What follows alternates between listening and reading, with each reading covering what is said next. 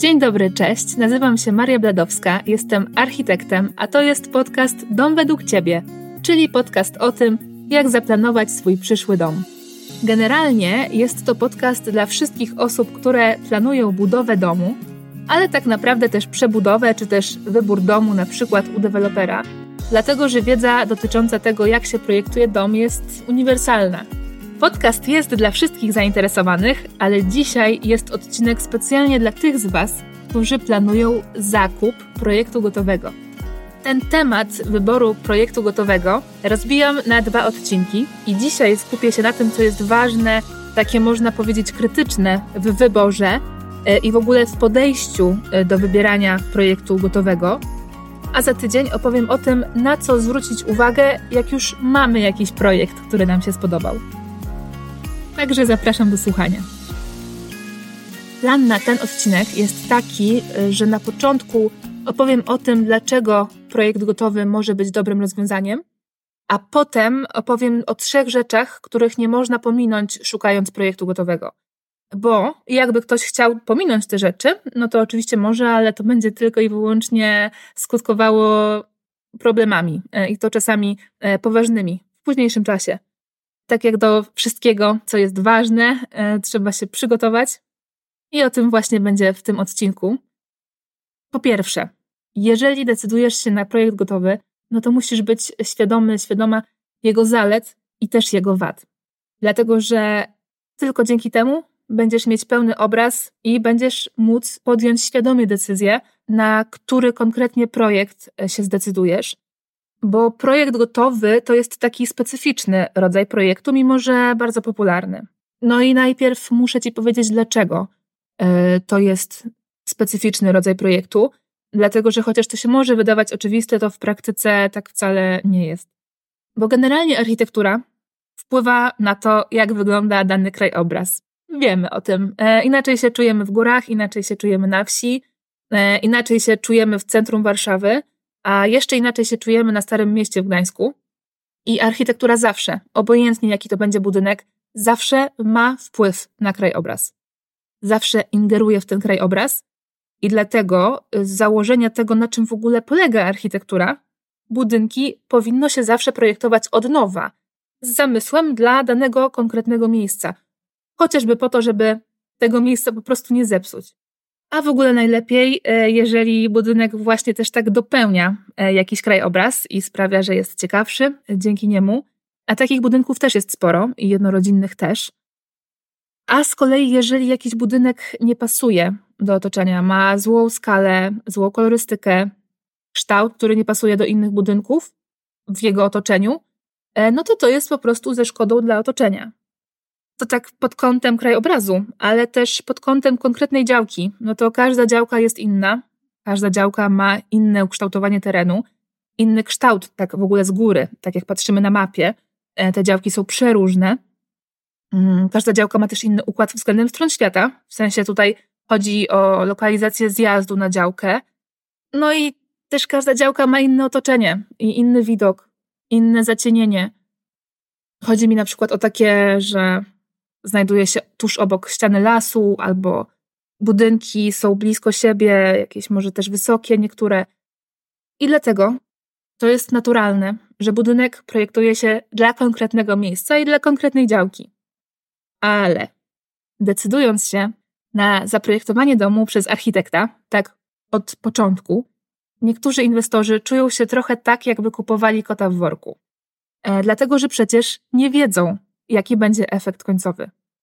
I jasne, że ja jako architekt nie widzę tego tak, yy, bo wiem, że projekt jest wynikiem analiz, jest można powiedzieć wnioskiem z analiz, yy, ale wiem, że wielu inwestorów tak na to nie patrzy. Yy, I to jest zupełnie logiczne. I ja rozumiem to podejście inwestorów, że nie wiadomo, co wyniknie z tego projektu indywidualnego, który zamówią. I nawet, szczerze mówiąc, no, w wielu przypadkach no podpisuję się pod tym. Mają rację, dlatego że to jest fakt, że nie wiadomo na kogo się trafi, na jakiego projektanta. E, nie wiadomo, czy ten projektant zrozumie potrzeby inwestora. E, nie wiadomo też, jak się przykłada po prostu do swojej pracy. E, a nawet czasami nie wiadomo, czy rzeczywiście jest architektem. I o tym już mówiłam to jest w odcinkach o architekcie. W każdym razie, dlatego projekt gotowy to się wydaje bardzo dobre rozwiązanie. No bo jest gotowy. Widzimy efekt. E, możemy się też w niego wczytać i tam zobaczyć jego wady, jego zalety. E, mówię oczywiście o oglądaniu koncepcji, no bo tylko to jest dostępne na stronach internetowych producentów. Czasami są też grupy na Facebooku e, dla konkretnego projektu domu i tam ludzie się dzielą swoimi doświadczeniami z danym projektem. I to wszystko naprawdę ma sens. I uważam, że dobrze dobrany projekt gotowy, ale też dobrany do działki, i to jest bardzo ważne, nie tylko do stron świata, ale właśnie tak przede wszystkim do działki z jej wszystkimi uwarunkowaniami, w tym ze stronami świata. I jeżeli taki projekt będzie dobrze dobrany, to będzie bardzo dobrym rozwiązaniem. Może nie będzie najlepszym rozwiązaniem, ale będzie wystarczająco dobry. Tylko, że musi być dobrze dobrany. Ale pułapką projektu gotowego jest to, że możemy nie zobaczyć lepszych opcji dla konkretnej sytuacji, dla konkretnej działki. Dlatego, że mając gotowe rozwiązanie, automatycznie się już zamykamy na poszukiwanie. I o to właśnie w projekcie indywidualnym chodzi. Żeby wymyślić coś takiego, co będzie dobrze współgrało i z, i z potrzebami inwestora, i z miejscem, z tymi wszystkimi aspektami, nad którymi no, nie da się już pracować przy projekcie gotowym. Ale to już jest temat na inny odcinek. A ja jeszcze powiem o zaletach projektu gotowego. Taką często podawaną e, zaletą projektu gotowego jest czas, oszczędność czasu. Chociaż szczerze mówiąc, ja osobiście tego argumentu nie lubię, dlatego że po pierwsze, jak na to, że w domu mieszka się przez długie lata, a może i czasami do końca życia, no to oszczędność na przykład trzech miesięcy, no bo o takim czasie mówimy, tak szybko może powstać projekt indywidualny, może trwać też dłużej, e, to już w zależności od sytuacji, e, ale to jest mniej więcej właśnie ta oszczędność trzech miesięcy. Mm, więc to jest dla mnie słaby argument. Tym bardziej, że jak na przykład na budowie coś się o tyle przedłuża, no to się po prostu przedłuża i się czeka. Po prostu. E, mimo tego pośpiechu przy projekcie. A po drugie, to bardzo często poszukiwanie projektu gotowego bardzo długo trwa. Inwestorzy się za to zabierają, się zniechęcają, zabierają się znowu, potem mają jakieś wątpliwości. E, I koniec końców trwa to dłużej niż projekt indywidualny, taki już do pozwolenia na budowę. Czyli powiedzmy trzy, miesiące, a czasami ten wybór trwa i trwa. I jest jeszcze jedna zaleta projektu gotowego. To jest cena. I to jest bardzo dobry argument, i o tym też już mówiłam w odcinku o tanim domu. To jest odcinek dziesiąty, e, i tam mówiłam, jak to zrobić, żeby przyciąć koszty na projekcie, tak jak to jest możliwe, ale żeby wciąż było dobrze. Czyli za co warto jest płacić, a za co nie trzeba płacić. Także tam w razie czego Cię odsyłam, jeżeli Cię ten temat interesuje. A teraz przejdę już do tego konkretnie, co jest tematem odcinka, czyli jak wybrać projekt gotowy. Jak się w ogóle do tego zabrać. Po pierwsze i najważniejsze, najpierw sprawdź przepisy miejscowe. To może być MPZP, czyli miejscowy plan zagospodarowania przestrzennego, albo decyzja o warunkach zabudowy. O przepisach miejscowych będę jeszcze też nagrywać odcinek, e, dlatego też nie będę teraz to za bardzo wchodzić, bo to jest duży temat. I jest istotny, no bo przepisy regulują, jaki dom można zbudować na działce, czy w ogóle można wybudować dom. Ale to, co jest najważniejsze, co Ci chcę dzisiaj przekazać, dopóki tego odcinka o przepisach nie nagrałam, to jest to, żeby czytać przepisy miejscowe bardzo uważnie.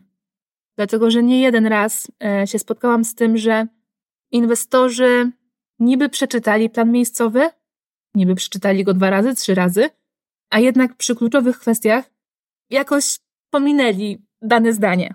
I ja to rozumiem, bo ja czytam plany miejscowe już od wielu lat i zanim się nauczyłam, że tam każde, każde słowo jest ważne, no to minęło trochę czasu, bo to jest prawo.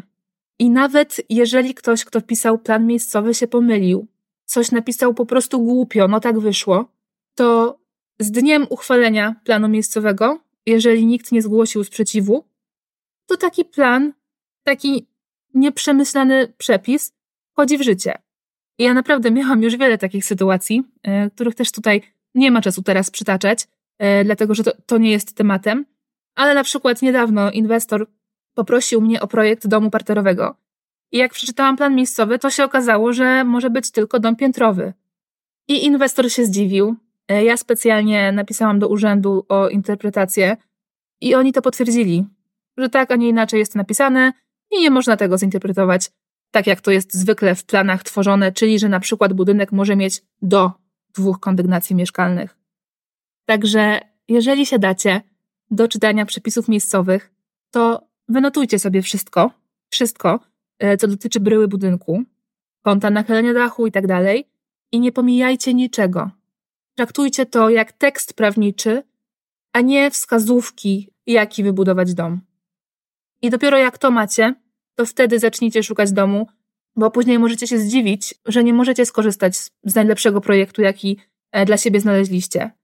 I część inwestorów dowiaduje się dopiero u architekta, że nie może z danego projektu tak skorzystać, jakby chciał, że na przykład trzeba zmienić kształt dachu, trzeba zmniejszyć powierzchnię zabudowy itd. Tak A prawda jest taka, że takie zmiany są kosztowne w adaptacji. Niektórzy twierdzą, że wtedy projekt wyjdzie podobnie do indywidualnego, cenowo, ale to akurat zależy, jakiego indywidualnego e, projektu i też to jest ciężko oszacować, chociaż tak, poważne zmiany w adaptacji mogą kosztować podobnie do projektu indywidualnego. A poza tym, końcowo, nie otrzymacie projektu, który Wam się podobał, tylko taki jakiś podobny do tamtego, który Wam się podobał. A bywa tak, że zmiana kąta nachylenia dachu, zmiany w powierzchni i tym podobne zmiany, że one sprawią, że ten projekt po prostu będzie dużo gorszy. Dom będzie wyglądał gorzej, a też układ funkcjonalny będzie działał słabiej. Także przepisy są kluczowe. Druga rzecz to jest działka. Ja się domyślam, że tymi sprawami naokoło projektu nikt się nie chce zajmować e, i po prostu wolałby sobie znaleźć wymarzony projekt i go kupić. No ale życie tak nie wygląda niestety i najpierw trzeba sporo przeanalizować, bo e, jest coraz więcej dobrych projektów gotowych, e, tylko że musisz wiedzieć, że one są projektowane w próżni, dla żadnej działki. Tak naprawdę projekt świetny pod kątem układu funkcjonalnego, może funkcjonować tragicznie na danej działce. Może się nie zmieścić, to jest jedno, ale może też na przykład być tak zlokalizowany względem stron świata, że pięknie oświetlona będzie naturalnym światłem elewacja z garażem i łazienką, a strefa dzienna będzie przez większość roku ciemna i ponura. I wiem, wiem, że niektórzy twierdzą, że e, lubią jak jest ciemno i jest chłodniej, ale w praktyce, tak serio, e, warto poobserwować, gdzie najchętniej przebywamy i zazwyczaj przebywamy tam, gdzie jest jasno, tam, gdzie jest światło, bo to jest po prostu biologia. I zresztą to jest nie tylko kwestia jasnych pomieszczeń, ale też rachunków za prąd, czyli to, jak często musimy palić światło, i też rachunków za ogrzewanie. I tutaj w tym miejscu polecam Ci odcinki podcastu poświęcone słońcu w domu. No a ja przejdę już do działki. Po pierwsze, wymiary działki. E, te podstawowe to odległości budynku od granicy działki.